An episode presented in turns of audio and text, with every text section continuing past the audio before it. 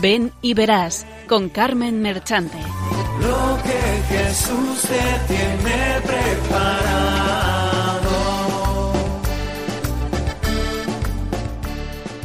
Benditos y alabados sean siempre los santísimos corazones de Jesús y de María.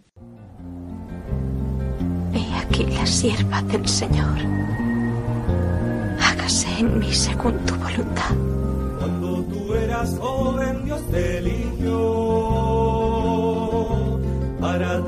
al mundo a nuestro Señor.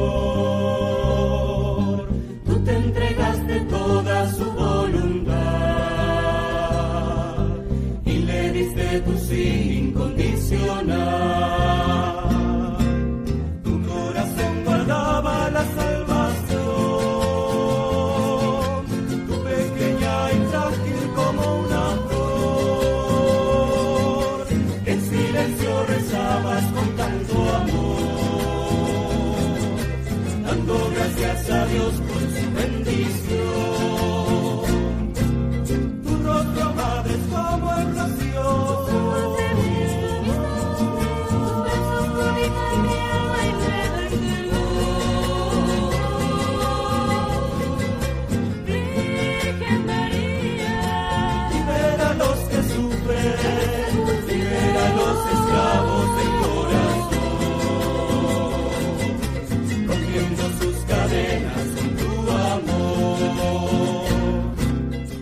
La Virgen de las Mercedes.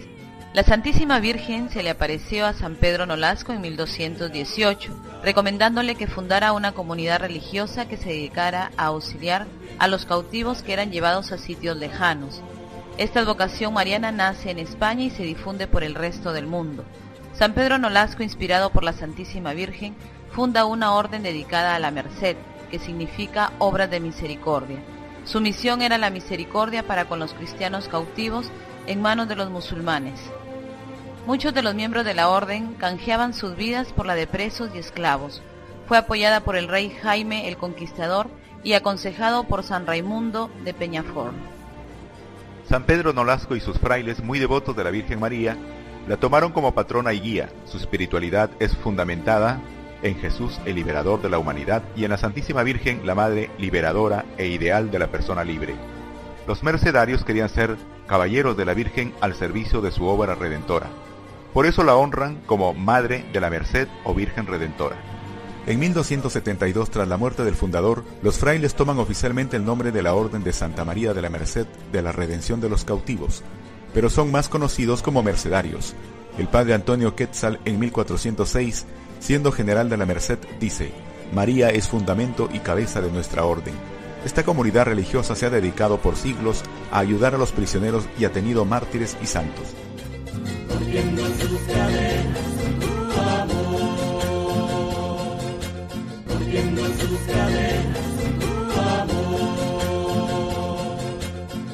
Buenas tardes amigos oyentes, qué alegría estar de nuevo con ustedes.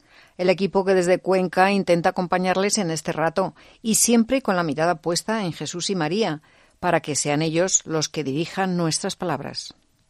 En este caso, encomendamos el programa a nuestra Madre, la Virgen de la Merced, para que ella, que fue la inspiradora de la vocación que vamos a tratar hoy, prepare los corazones de todos los oyentes y estén abiertos a la gracia que ella quiere derramar.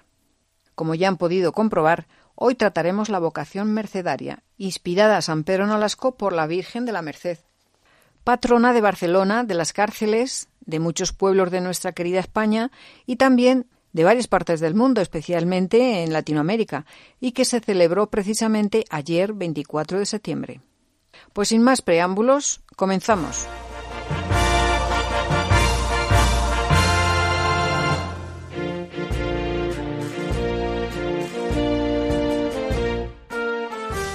Esta tarde nos acompañan Adriana Domingo, Patricio Gómez, José Antonio Esteban en el control y la que les habla Carmen Merchante. Como colaboradores tenemos a Pablo Esteban, Lucía Esteban y María Huerta. Y como invitado especial al padre José María Carod, mercedario y capellán de la cárcel de jóvenes de Barcelona. Buenas tardes a todos. Buenas Hola, tardes, buenas Carmen. tardes. Buenas tardes. Buenas tardes. Y buenas tardes a todos los que nos escuchan.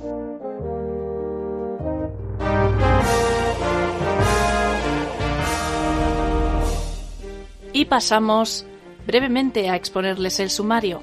En la primera sección, la vocación mercedaria. Después podrán escuchar la vida de San Pedro Nolasco. En la tercera parte escucharemos el testimonio del padre José María Caroz, mercedario, capellán de la cárcel de jóvenes de Barcelona y conductor del programa de esta casa Libertad a los cautivos. Por último, reflexión y oración por las vocaciones y para que la Virgen de la Merced interceda para liberar a todos los cautivos de toda clase de esclavitudes.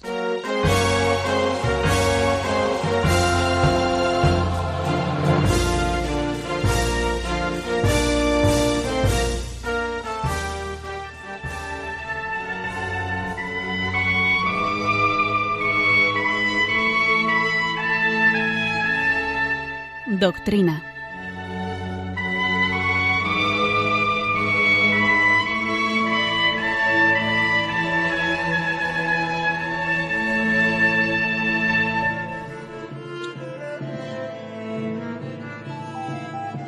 La merced es clamor de libertad.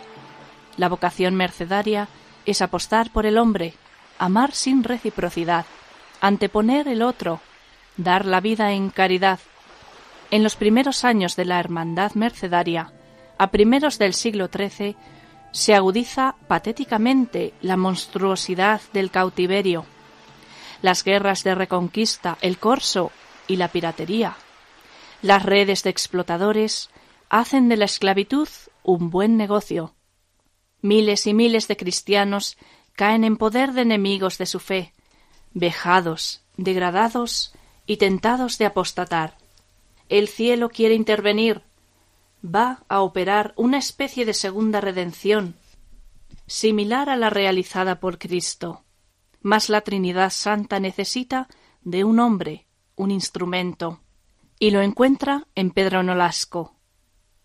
A éste se le presenta la Madre de Cristo para anunciarle que Dios, Padre, Hijo y Espíritu Santo, por su gran misericordia y por la gran caridad con que aman al género humano, quieren fundar y establecer una orden que se llame Orden de la Bienaventurada María de la Merced de la Redención de cautivos cristianos, para que sus frailes visiten y rediman a los cristianos cautivos en poder de los enemigos de la fe. Pedro Nolasco tenía clara la llamada singular del cielo. Por eso prometió e hizo prometer a sus doce pioneros que renunciaran a su familia, entregaran su propia voluntad y vivieran pobremente. Pero además, porque los suyos habrían de emprender largos viajes, a vérselas en situaciones de riesgo, jugarse muchas veces la vida, y porque para eso solo valen los capaces de asumir que su vida no les pertenece, los que quieran dar sobre sí mismos tal derecho a los cautivos. Juró e hizo jurar solemnemente en el altar de Santa Eulalia, ante la ciudad, la iglesia y la corona, que estaban prontos a quedarse en rehenes por los cautivos y a morir por ellos, alegremente dispuestos a poner la vida, si fuera menester, como Jesucristo la puso por nosotros. La presencia mercedaria en el mundo es muy variada. Es una gran familia y diferentes formas de vivir su carisma. Está compuesta por la Orden de la Merced, mercedarios, mercedarios descalzos, monjas de la Orden de la Merced, monjas contemplativas de la Orden de la Merced, monjas mercedarias descalzas, religiosas de la Orden de Nuestra Señora de la Merced, hermanas mercedarias del Santísimo Sacramento, mercedarias misioneras de Barcelona, hermanas mercedarias de la caridad, esclavas mercedarias del Santísimo Sacramento, hermanas mercedarias del Niño Jesús, etc. Tenéis para elegir, jóvenes. Como escucharemos en la entrevista que les vamos a ofrecer, una de las actividades de esta orden es trabajar con los presos para ayudarles a reinsertarse en la sociedad y tratarles como personas dignas de todo respeto aunque puede haber también presos de sus esclavitudes fuera de la cárcel. No se pierda la entrevista al Padre Caro, pero ahora escucharemos al Papa Francisco hablando a los presos de Pasmasola en Bolivia. Habla muy claro. En el testimonio de quienes han intervenido he podido comprobar cómo el dolor no es capaz de apagar la esperanza en lo más profundo del corazón y que la vida sigue brotando con fuerza en circunstancias adversas. ¿Quién está ante ustedes? Podrían preguntarse. Me gustaría responderles la pregunta con una certeza de mi vida, con una certeza que me ha marcado para siempre. El que está ante ustedes es un hombre perdonado, un hombre que fue y es salvado de sus muchos pecados. Y es así como me presento. No tengo mucho más para darles o ofrecerles, pero lo que tengo y lo que amo, sí quiero dárselo, sí quiero compartirlo. Es Jesús, Jesucristo, la misericordia del Padre. Él vino a mostrarnos, a hacer visible el amor que Dios tiene por nosotros. Qué humildad la del Santo Padre. Se presenta como un perdonado. Se siente pobre. No tiene otra cosa que ofrecer, solo la misericordia de Dios. El Santo Padre ofrece a Jesucristo el libertador de todo cautivo, la misericordia del Padre y nos invita a meter nuestras llagas en las llagas de Jesús, para que ahí sean curadas y sanadas. La oración de las madres, la oración de las esposas, la oración de los hijos, eso es una red y la de ustedes que va llevando adelante la vida. Porque cuando Jesús entra en la vida, uno no queda detenido en su pasado, sino que comienza a mirar el presente de otra manera, con otra esperanza. Uno comienza a mirar con otros ojos su propia persona, su propia realidad. No queda anclado en lo que sucedió, sino que es capaz de llorar y encontrar ahí la fuerza para volver a empezar. Y si en algún momento estamos tristes, estamos mal, bajoneados, los invito a mirar el rostro de Jesús crucificado. En su mirada todos podemos encontrar espacio, todos podemos poner junto a Él nuestras heridas, nuestros dolores, así como también nuestros errores, nuestros pecados, tantas cosas en las que nos podemos haber equivocado. En las llagas de Jesús encuentran lugar nuestras llagas. Todos estamos llagados de una u otra manera. Y llevar nuestras llagas a la llaga de Jesús. ¿Para qué? Para ser curadas, lavadas, transformadas, resucitadas. Él murió por vos, por mí, para darnos su mano y levantarnos. Charlen, charlen con los curas que vienen, charlen, charlen con los hermanos y las hermanas que vienen, charlen, charlen con todo aquel que viene a hablarle de Jesús.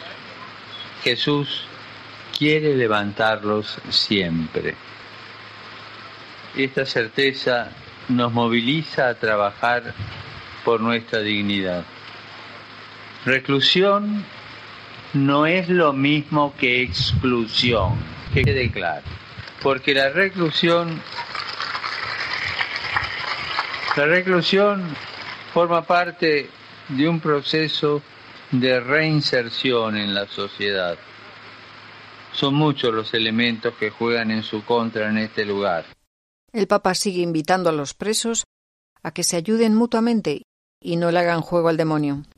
Ayúdense entre ustedes, no tengan miedo a ayudarse entre ustedes.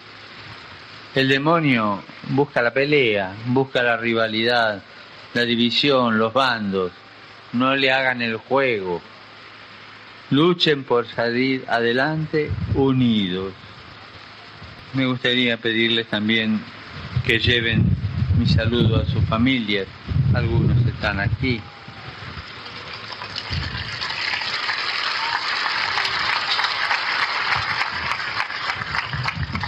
tan importante la presencia y la ayuda de la familia.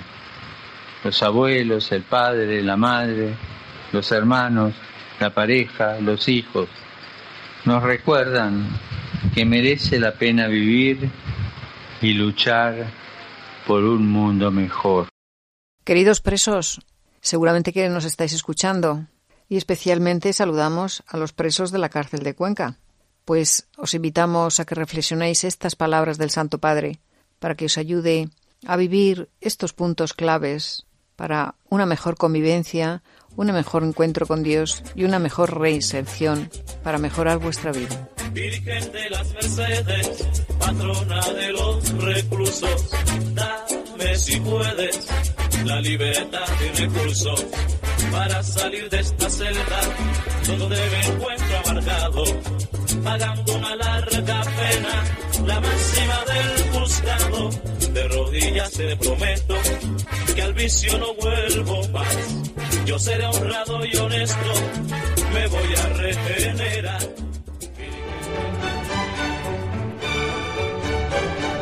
Vida de Santos.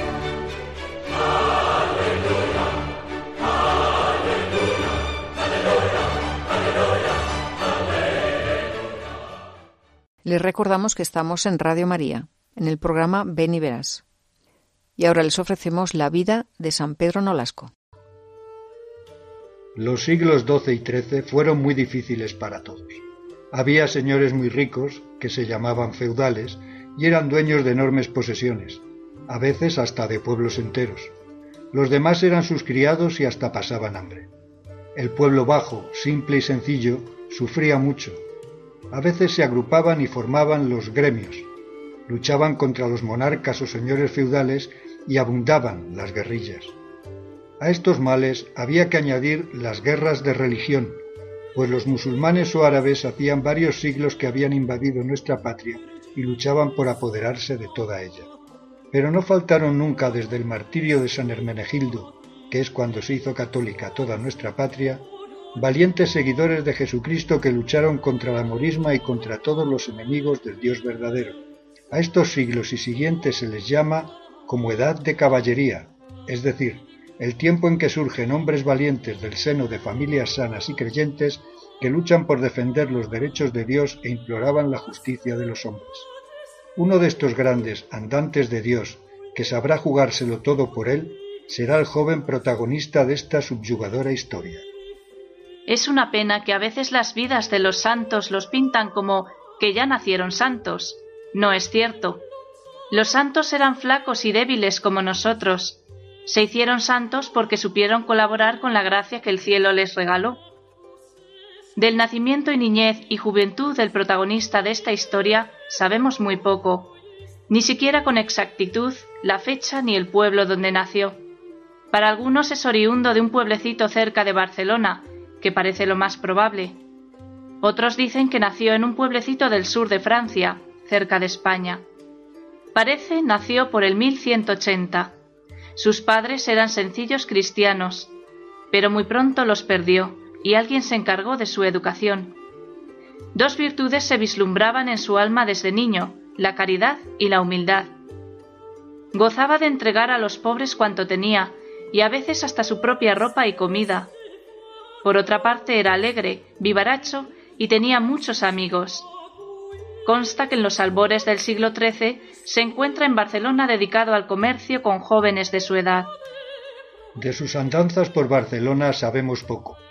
Parece que surca el mar Mediterráneo llevando y trayendo mercancías. En sus correrías comerciales ve mucha miseria y muchas injusticias. Pronto aquel gran corazón queda cautivado por los dolores de los hombres, mujeres, jóvenes y niños con que se encuentra y piensa. ¿Qué podría hacer para mitigar tanto dolor y para acabar con tanta injusticia? Sobre todo le dolía ver a tantos que habían apostatado de la fe cristiana y se habían pasado a la secta de Mahoma. También laceraba su grande y sensible corazón aquellos cristianos cautivos que habían caído en las garras de los árabes sufriendo tan malos tratos y con peligros de perder la fe. Todo esto lo hacía ir viendo al Señor para que fuera madurando su corazón. Es una gran verdad que el Señor llama a quien quiere y cuando quiere. Así va llamando poco a poco al joven Pedro Nolasco para la gran empresa que le tenía preparada. Pedro Nolasco siempre tuvo muchos amigos y después muchos seguidores. Pensemos ahora en los planes de Dios y de su madre, la Virgen María. Ellos quieren dar la vida en la Iglesia a su gran instituto, y para ello unen estrechamente las almas y los corazones de tres grandes hombres, Pedro Nolasco, protagonista principal, San Raimundo de Peñafort, jurista de fama y confesor de Pedro Nolasco, y el rey de Aragón, don Jaime I. La empresa que estos tres ilustres caballeros han meditado muchas veces juntos y se han percatado de que era urgente y de la mayor honra y gloria de Dios y bien de sus hermanos los hombres era esta. La gran cantidad de apóstatas de la fe y el enorme número de cautivos que cada día caen en manos de los sarracenos con peligros de malos tratos y pérdida de la fe. Es necesario poner remedio a tanto mal, dice este triunvirato maravilloso. Sí, pero ¿cómo? Por más vueltas y vueltas que dan al asunto no saben qué camino tomar. No ven claro lo que se debe hacer, por dónde y cómo comenzar. Pedro Nolasco amaba mucho a la Santísima Virgen. Por ello fue ella, la Madre de Misericordia, quien vino en ayuda para sacar de sus apuros y dar luz a los propósitos de Pedro y sus compañeros. La madrugada del 2 de agosto de 1218 se le apareció la Santísima Virgen rodeada de ángeles y santos y le dijo,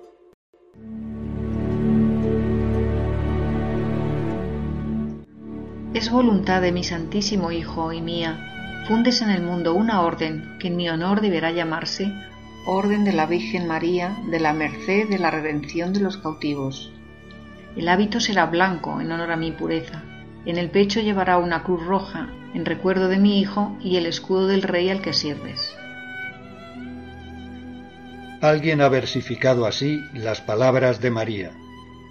Fundad una religión con hábito blanco y puro, que sea defensa y muro de la española nación de cautivos redención y de la Iglesia columna en esta adversa fortuna del francés y el español.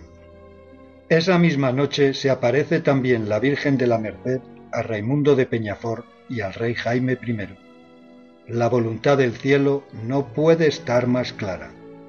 Era ella, la Santísima Virgen de la Misericordia, que desde ahora se llamará la Virgen de la Merced, y por influencia de América Española la Virgen de las Mercedes, quien vino a remediar tanto mal. Pero, ¿será algo momentáneo y sólo para entonces? ¿O más bien habrá continuidad y será aquel el primer eslabón de una larga, ininterrumpida y eterna cadena? La fundación de la Orden de la Merced se realiza en un acto solemne ante el altar de Santa Eulalia de la antigua Catedral de Barcelona, el 10 de agosto de 1218.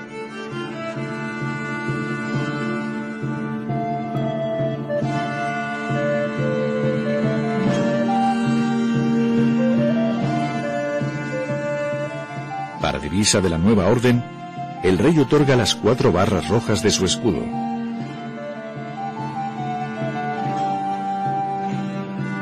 Y el obispo la cruz blanca en campo rojo del escudo de la Catedral de Barcelona.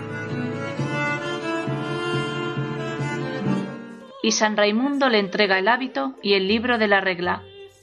Además de los tres votos religiosos, hacen aquellos nuevos religiosos ante la Virgen un cuarto voto, se quedarán, si es preciso, en rehenes hasta la muerte por redimir a sus hermanos cautivos. El joven fundador, Pedro Nolasco, permanece de rodillas como en éxtasis. Está oyendo una voz desde el cielo que le dice, No temas a nada ni a nadie, pequeñito rebaño. La milicia está ya en marcha. Los frailes, caballeros como Nolasco, lucen inmaculadas túnicas, Caminan decididos, heroicos con gesto humilde, bajo las alas siempre protectoras y maternales de la Santísima Virgen de la Merced, con el sincero apoyo de Jaime el Conquistador. Gregorio IX, desde Perusa, a 17 de enero de 1235, les da el espaldarazo de la confirmación canónica. Tres años antes de la fundación de la Orden, 1215, se había celebrado el cuarto concilio de Letrán, Allí se había hablado muy profundamente de la Santísima Trinidad y especialmente de Jesucristo. Nolasco tenía muy metida en su alma la misericordia que Jesucristo tiene para con todos nosotros los hombres pobres pecadores. La redención que Cristo había realizado con toda la humanidad querría continuarla Pedro por medio de su obra mercedaria. La figura y la obra del Divino Redentor Jesús son las que iluminan las páginas del testamento espiritual de San Pedro Nolasco.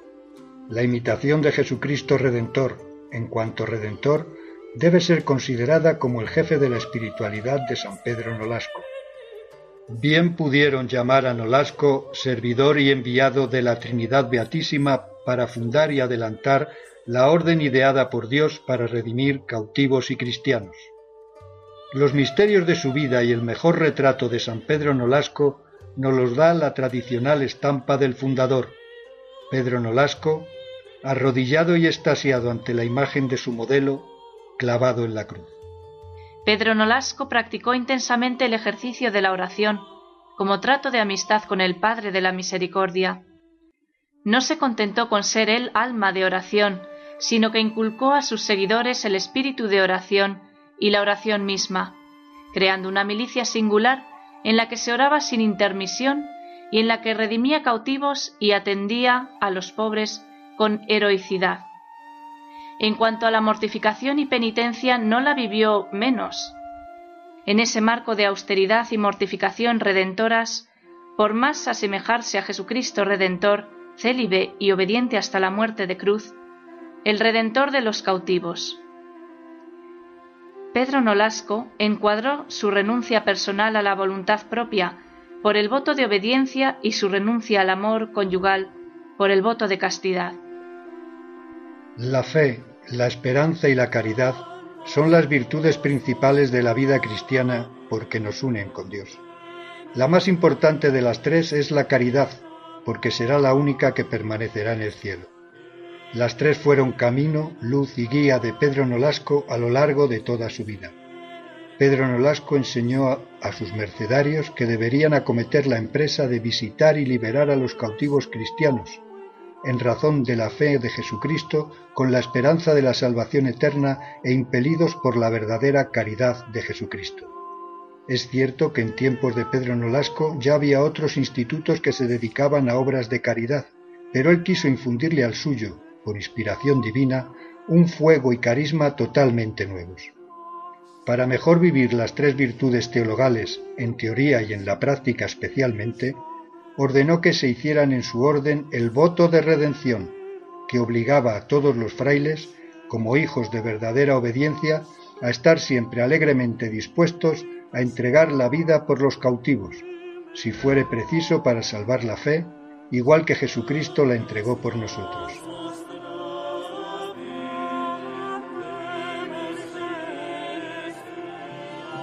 Los mercedarios y las mercedarias con su donación concreta a favor de la misericordia, empeñados en devolver a la persona humana su dignidad.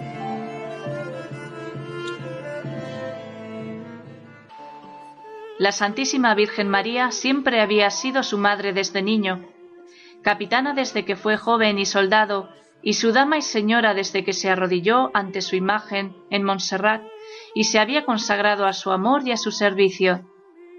El punto de arranque de la entrañable devoción y filial amor que sienten hacia la Santísima Virgen María habría que buscarlo en el que su santo fundador vivió y supo imprimir en las primeras constituciones y en sus fiestas marianas, oraciones marianas, iglesias a ella dedicadas, etc.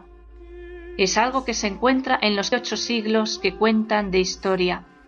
La tradición presenta la vida de Pedro Nolasco llena de íntimas y frecuentes visitas de la Virgen, la Virgen orante en el coro de la iglesia del convento de Barcelona.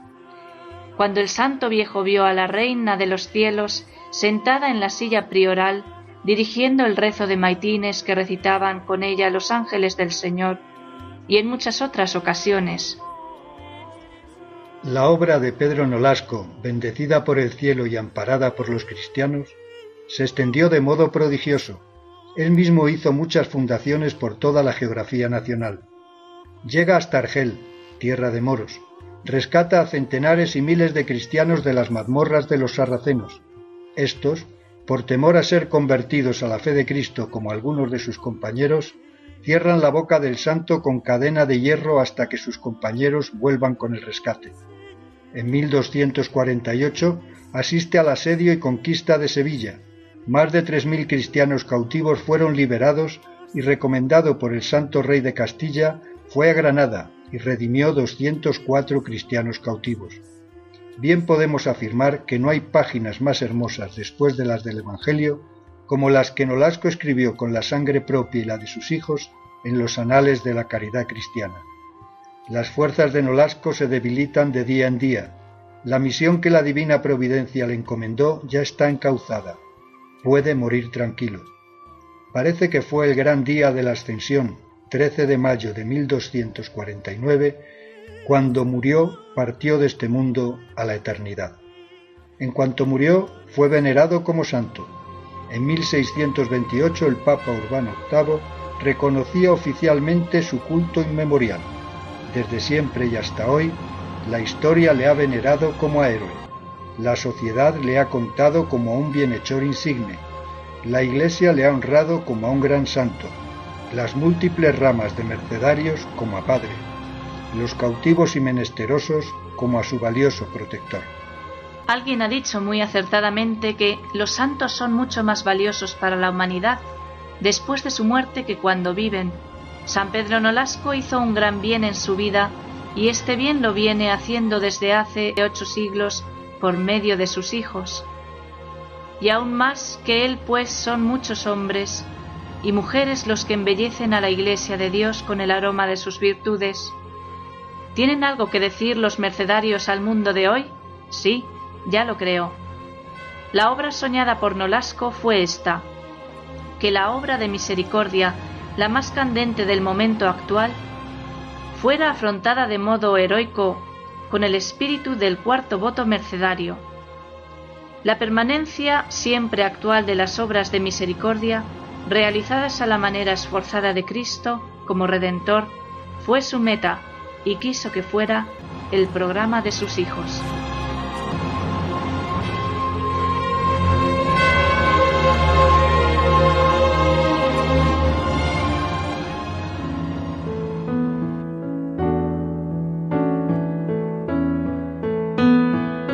Testimonios vivos.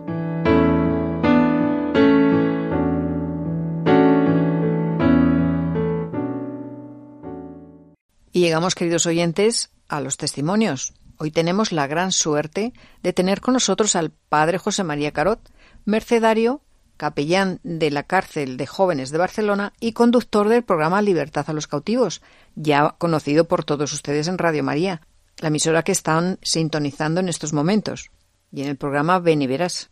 Hay que decir que esta entrevista se realizó la víspera de la Merced por Internet y pedimos disculpas por el sonido. Buenas tardes, Padre Caroz. Buenas tardes, Padre Caroz. Muy buenas tardes. es un placer tenerlo entre nosotros. Bueno, nuestros oyentes eh, les encantará oírlo otra vez en Radio María, ya que en su programa Libertad a los cautivos, pues tiene mucha audiencia y es muy apreciado, especialmente por los presos. Gracias a Dios. sí. Bien, eh, bueno, como digo, aunque ya lo conocen la mayoría de nuestros oyentes, no queda más que usted mismo se presente y nos cuente un poco a lo que se dedica en este momento y cómo es su vida de religioso mercedario. Bueno, soy José María Caroz Félez, hijo de José y de Mercedes. Soy de un pueblecito de la provincia de Teruel que se llama Alcorisa y desde que el Señor quiso, pues estoy dentro de la Orden de la Merced como religioso sacerdote mercedario. Vivo en una comunidad de acogida de presos aquí en Barcelona, que se llama, la casa se llama el Hogar Mercedario. Además, soy capellán de la cárcel de jóvenes también de Barcelona, aunque la cárcel está a 24 kilómetros de la ciudad, pero bueno. Y también me toca ser director del Secretariado de Pastoral Penitenciaria de la provincia eclesiástica de Barcelona, o sea, de los obispados de Barcelona, San Feliu y Tarrasa. Mi vida, pues mi vida como religioso gira en torno a una comunidad. Somos tres religiosos que vivimos aquí en esta casa. Eh, dos somos capellanes de prisiones, uno de la cárcel modelo de Barcelona, un servidor de la cárcel de jóvenes y además el tercer religioso es el párroco del barrio donde vivimos aquí en Barcelona. Y vivimos con diez presos, con nuestros hermanos presos. La vida diaria se podría resumir con solamente con esta imagen, con la puerta abierta de mi habitación. Se quiere decir que el preso, los que viven aquí en casa con nosotros, saben que cualquier cosa, cualquier duda, cualquier urgencia, que a veces las urgencias son justo cuando está saliendo ya por la puerta de la casa, pues significa que aquí estamos, porque, porque sabemos y lo, lo llevamos en el corazón que cualquier cosa que hagáis con los más pequeños, con los más necesitados, a mí me la estáis haciendo. Por lo tanto, yo tengo la gran bendición del Señor de, de estar destinado en esta comunidad donde la presencia de Jesús es cada hora y cada a veces cada minuto. Cuanto más prisa tiene uno, más presencia del Señor. Eh, padre, mañana es un día grande para su orden y para usted, como bien saben nuestros oyentes y hemos recordado anteriormente, se celebra Nuestra Señora de la Merced, inspiradora a San Pedro Nolasco de la Orden Mercedaria que tanto bien ha hecho en el mundo entero desde hace ocho siglos. ¿Nos podría contar cómo surgió su vocación y, por qué precisamente a esta orden? pues no lo sé. Bueno, sí que lo sé, claro. Eh, mi pueblo, Alcorisa, está a 28 o 30 kilómetros del convento del Olivar. El convento del Olivar es la casa de noviciado de, los mercedarios de la provincia de, Aragón. Entonces, siempre eh, hay una relación de todos los pueblos de alrededor con el convento. Y esta relación ya llegó cuando yo tenía siete años directamente a mi familia, porque los padres del convento bajaron buscando un albañil al pueblo y ese albañil era mi padre, así que viví en el convento eh, cuando yo tenía ocho y nueve años y conocí aquella vida. Claro, yo lo único que deseaba es tener la edad suficiente para marcharme al seminario y cuando, por supuesto, cuando, cuando tuve la edad, pues me marché al seminario, el seminario menor de aquel entonces, en el año 1968. Yo, yo tenía 11 años. Claro está que a los 18, pues mm, me decidí por la Orden de la Merced, porque mi vida no la veía de otra manera más que estar al lado de los, de los marginados. Y me imaginaba muchas veces entrar en la prisión con un crucifijo en, con un crucifijo en la mano, levantado en alto, como como aquella película de San Francisco Javier que entraba de misionero en la selva, pues igual así me imaginaba yo entrando en las prisiones. Esto llegó al, cuando yo tenía 40 años, pero bueno, mientras tanto, pues eh, pude saborear lo que es la orden de la Merced, sobre todo mostrándola a los jóvenes, porque en cuanto fui ordenado sacerdote, me hicieron responsable de la pastoral juvenil de mi provincia religiosa y estuve trabajando con los jóvenes intensamente incluso hasta visitar Cuenca también. Y después, pues, eh, estuve seis años en Zaragoza, en la parroquia de la Virgen de la Paz, eh, un barrio que, que, a mí me cautivó. Y después ya, pues, me destinaron aquí a Barcelona y, llevo 18 años como capellán de, de la cárcel de, de jóvenes. Mi vida no la vería de otra manera, pero soy hijo de obediencia y allí donde me envíen, ¿no? ¿Y por qué mercedario? Pues no lo sé, o sea, por, porque aquel fraile, cuando yo tenía siete años, me impresionó muchísimo verlo a un contraluz en, en, la noche, a un contraluz de la luna, con, con, su hábito puesto y su capucha, me impresionó, pero no asustarme, sino que me, me gustó muchísimo aquello, ¿no? Luego hay que decir que mi madre se llama Mercedes, y que la madre de los mercedarios es la Virgen de la Merced. Entonces, juntado. Pero con esto acabo de ahora que estamos reviviendo las beatificaciones de los mártires, pues en aquel convento en el año 1936 pues murieron mártires muchos frailes. Y como decía Tertuliano, pues la, la sangre de los cristianos es, es, semilla, la sangre de los mártires es semilla de, de nuevos cristianos. Y aquellos frailes, pues creo que ahora están produciendo vocaciones. Y eso, por, eso, yo no, sé decir otra cosa más. Padre ha dicho que había estado por aquí, por Cuenca, y creo que, según cuenta la tradición, eh, aquí en Cuenca eh, vinieron mercedarios a poco de, ser fundada la, orden. Posiblemente, creo que Huete puede ser. sí, en Huete, efectivamente, sí. Creo que se juntaron San Francisco eh, de Asís y Pedro Nolasco. Sí, bueno, lo que pasa es que... Sí, sí. Cada uno pidiéndole a San Julián permiso para su orden. Ya, puede ser, no, pero dejémoslo ahí como, como una intención muy clara y muy sana de, de los lugareños de allá del deseo de que la Virgen de la Merced estuviera en, todos los hogares, ¿no? puede ser. Eh, no, no, conozco tan profundamente esa historia. Sí que sé que los frailes, los primeros frailes, durante muchos siglos, iban visitando pueblos pidiendo limosnas para rescatar a los cautivos. Y eso, iban dejando huella en todas partes, porque a veces ellos mismos eh, pedían a los cautivos rescatados que les acompañaran en sus predicaciones como testigos de lo que sufrían los cautivos. Entonces, ahí está sembrada la, semilla de la merced por todas partes, por todas partes de, España y de Latinoamérica sobre todo.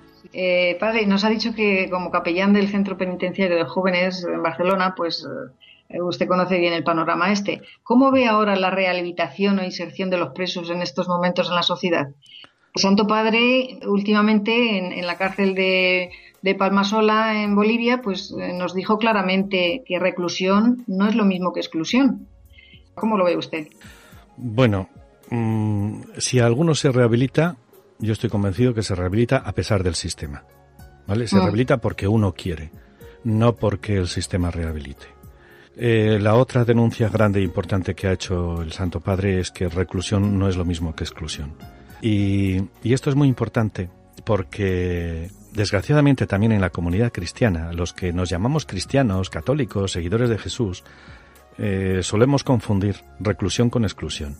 Y confundimos que si en España ahora mismo hay 64.000 y pico presos, pues creemos que hay 64.000 asesinos, 64.000 terroristas, 64.000 violadores. Y habría que decirles a, bueno, a quienes piensan así que ¿Es esto lo que piensa Jesús? ¿Es esto lo que quiere Jesús? ¿Es esto lo que haría Jesús? ¿Cómo actuaría Jesús ante esta realidad? En, casa, pues bueno, nosotros tenemos 10 presos y lo que hacemos es tratarlos como personas, nada más, como unos amigos más que vienen a casa, que luego después se crea un clima de, confianza y se forma una familia. Aquí les decimos que esto es tu hogar, tu casa, pero no, no es tu casa, es tu hogar, por eso se llama hogar mercedario. Y aquí pues está el clima de, ya digo, de fiesta y algunas veces también de dolor, pero también trabajo, de trabajo y, de divertimento y de pasarlo bien y de tener un lugar donde, donde de poder descansar psicológicamente, físicamente y encontrarse con gente que le escucha. Sí, porque al final ellos lo que realmente desean es que les escuches, que, tengan, tengas una palabra de cariño, de aliento con ellos. Que les des una oportunidad. Sí, es, a veces es increíble el bien que se puede hacer simplemente por escucharlos. escucharlos. Sí, eh, padre, y nosotras que tenemos eh, la suerte de ser voluntarias del centro penitenciario de aquí de Cuenca. Y la verdad es que es una gozada, porque llevar la luz y la alegría del Evangelio, el amor de Dios a estas personas, estas circunstancias, que cada uno tendrá las suyas, pero que están pasando malos momentos, sobre todo porque están alejados de su familia, de la sociedad, del mundo en que debían vivir y no pueden vivir. Y lo más triste es que algunos, pues eso, bueno, algunos, la mayoría alejados de Dios y a veces pues sin querer saber nada de él. Pero cuántas veces pues nos hacen pensar realmente que pues que nos podría tocar a nosotros también estar ahí y quién sabe si hubiéramos tenido sus mismas circunstancias, pues nos hubiera tocado mm. hacer lo mismo que ellos o peor. Entonces, mm, ¿cree que precisamente este Papa pudiera cambiar un poco la forma de rehabilitar a estas personas y para que mm, no se vean como el desecho de la sociedad? Porque eh, realmente a veces parece que contemplamos a las personas que están ahí como lo que no cuenta en este mundo, no, no tiene noción ya a otra cosa, nada más que estar allí. Yo personalmente espero importantes signos de, misericordia por parte de la Iglesia para, para, con los presos. No sé cuáles, pero algo va a suceder. Y, y también habrá que concretar y, y habrá que, que estudiar dentro de de, cada cárcel, del equipo de voluntarios, qué podemos hacer, cómo podemos transmitir que Dios es Padre de amor y de misericordia, que eso es en definitiva lo que quiere el Santo Padre. Y a mí me parece genial, ya, ya sería maravilloso conseguir que en, en, una cárcel, cuando el preso sale de su chabolo, cuando el preso sale de su celda, levantar la mirada, levantar su pensamiento hacia el Señor y, y, descubrir como, descubrirlo como cercano, como papá Dios, como Dios Padre, y alcanzar así la misericordia. Conseguir este, este hábito de levantar los ojos al cielo cada vez que uno sale o entra a, su celda sería una de las mayores cosas y así comenzaría la rehabilitación. Además es que impresiona porque cuando les estás leyendo el Evangelio, por ejemplo, es que lo escuchan con una atención. Sí, sí. Y se quedan ellos mismos impresionados. Y cuando les dice que les dices que Dios les ama a pesar de todo, dices que te dicen, pero ¿cómo me puede amar a mí si, si yo he hecho tantas cosas? Es imposible, Dios no me puede perdonar, no me puede amar con todo lo que yo he hecho. Y cuando dices, pues no, claro que te ama, te sigue amando así. Sí, sí, sí, están como ovejas sin pastor, amigos de la palabra. Y nosotros somos los instrumentos para que la palabra llegue a ellos. Es impresionante. Yo cada vez estoy más contenta de ir allí, la verdad. sí, sí, por supuestísimo. Sí, el apostolado penitenciario yo creo que es lo que más engancha. Sí, sí, sí, sí, es, es madre mía. Además, sobre todo contentas por cumplir esa, esa obra de misericordia, ¿no? Que dice el Señor en el Evangelio, visitar a los presos, ¿no? Exacto. Estuve en la cárcel y vinisteis a mí. Exactamente, exactamente.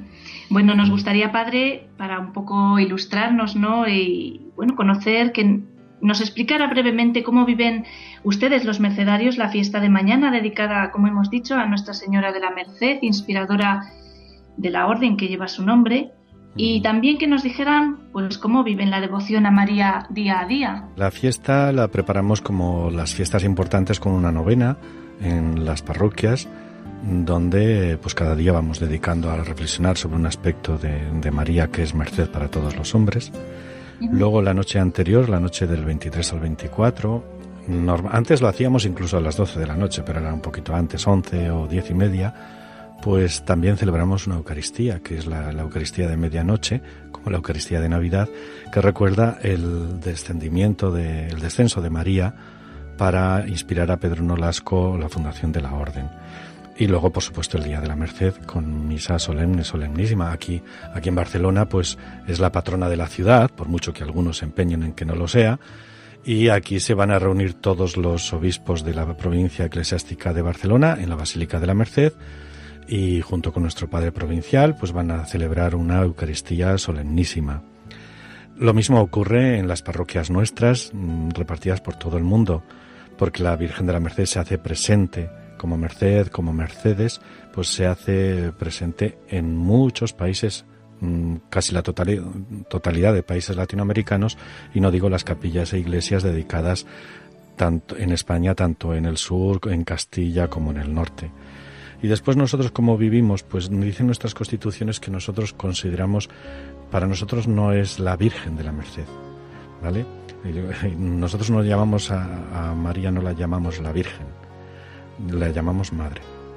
Eh, nuestra forma de hablar es la madre, la fiesta de la madre, nuestra madre de la merced, eh, la imagen de nuestra madre, la postal de nuestra madre, rosario a nuestra madre, y dicen nuestras constituciones que debe presidir nuestras habitaciones, pero como un signo de que presida nuestra vida. Y efectivamente ahí está eh, la Virgen de la Merced en todos los, en las habitaciones, en la pantalla del ordenador o en la pantalla del teléfono móvil, lo que sea pero sobre todo para recordarnos que es nuestra madre, que ella mm, estuvo al pie de la cruz y fue la madre del Redentor y que si nosotros tenemos que ser redentores, tenemos que estar muy cerquita del crucificado y eso significa a veces dolor desgarrador, pero otras veces también significa confianza en la resurrección y en el cambio. Y después ya, pues bueno, todos nos han enseñado desde seminario, desde pequeños, pues la devoción de las tres Ave Marías, el, rezo del Rosario y sobre todo los sábados dedicados, la, misa sabatina dedicada a nuestra Madre.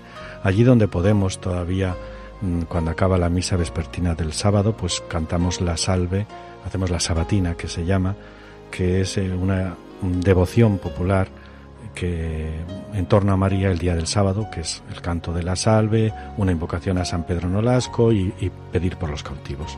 Eso es un rosario de, de, cositas, de pequeñas cosas que nos hacen, lo digo resumido, pensar que mm, la Virgen María es madre y como madre la llamamos y la queremos. Padre, se nos está yendo el tiempo, pero sí quería que, nos dijera un poquito, mm, porque es un poco la pregunta obligatoria, eh, ¿qué le diría usted a los jóvenes que de alguna manera sienten la llamada del Señor en una vocación que, como es este eh, gran carisma de ayudar a, precisamente a los que eh, más están olvidados de la sociedad, a los desechados?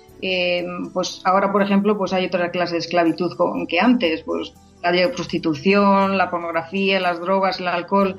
Eh, pues jóvenes que, estuvieran entusiasmados por ayudar a estas personas, ¿qué les diría? Vamos a hacer un test. Respóndete a estas preguntas. O, mira si estás de acuerdo o no. Si, si algo de lo dicho aquí te ha removido por dentro. Si tienes miedos a seguir una voz que has oído claramente en, en estos momentos. Si están clamando en tu corazón los marginados, los presos, los drogadictos, los niños de la calle, las prostitutas, la trata de personas, los niños explotados. Si a pesar de todo confías plenamente en que el Señor es el que escribe los trazos de tu vida y el que quiere escribir en tu vida, muchacho, muchacha, eso no eres tú, es la voz del Señor. Y es la voz del Señor que te ha dicho, no quiero cosas, no quiero que hagas mucho apostolado, no quiero que estés metido en 20 grupos, en 30 compromisos, no quiero eso. Dar mucho es poco. Yo te quiero a ti.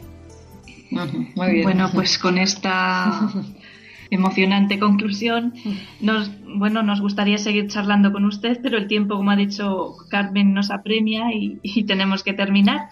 Le agradecemos, Padre, sus palabras y, sobre todo su entrega generosa a estas personas que tanto necesitan de la ayuda de los demás y esperamos que haya servido pues para que otras personas, especialmente jóvenes, pues sean valientes a responder a esta llamada.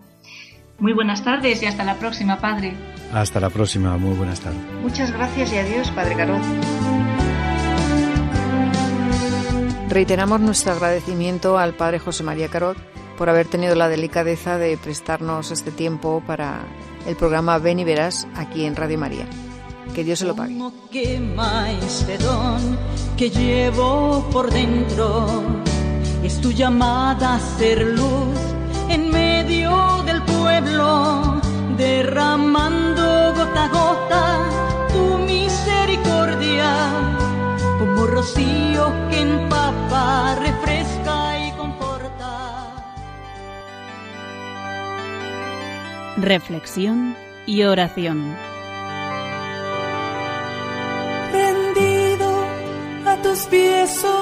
Jesús mío, te pido humildemente vivir para amarte, serte fiel. Mira que soy pobre, buen Jesús, soy débil y necesito apoyarme en ti para no caer a las puertas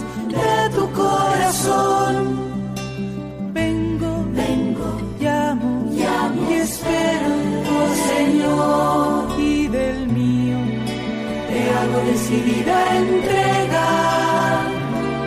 Tómalo y cambio lo que me lleve a la eternidad.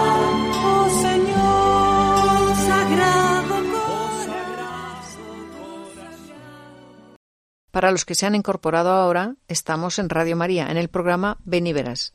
Y hemos llegado ya al final, invitándoles a la reflexión y oración por las vocaciones y para que, por intercesión de la Virgen de la Merced, sean liberados los cautivos de diferentes esclavitudes.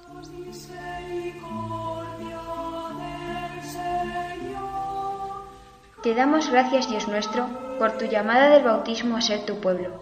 Te respondemos otra vez con nuestro sí Danos fidelidad para tu causa y para nuestra vocación.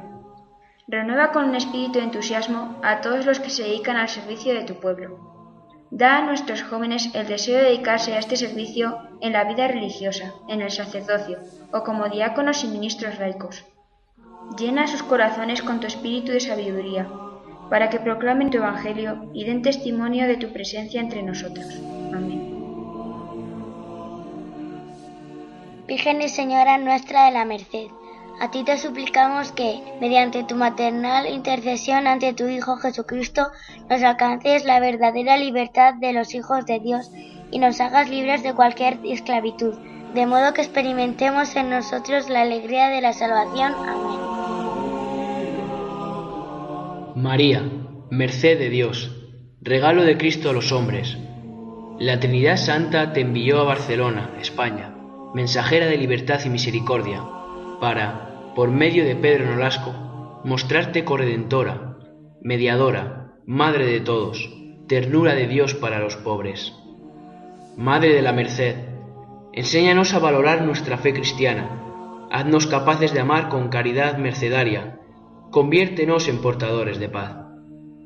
Que tus besos derritan la violencia que nos envuelve, hasta que recuperemos, en tu regazo materno, la ilusión de familia, transformando el mundo en un hogar.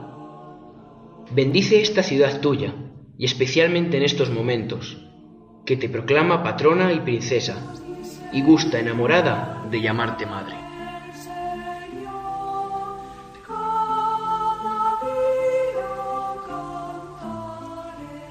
Y llegó el momento de despedirnos el equipo que desde Cuenca les ha acompañado esta tarde.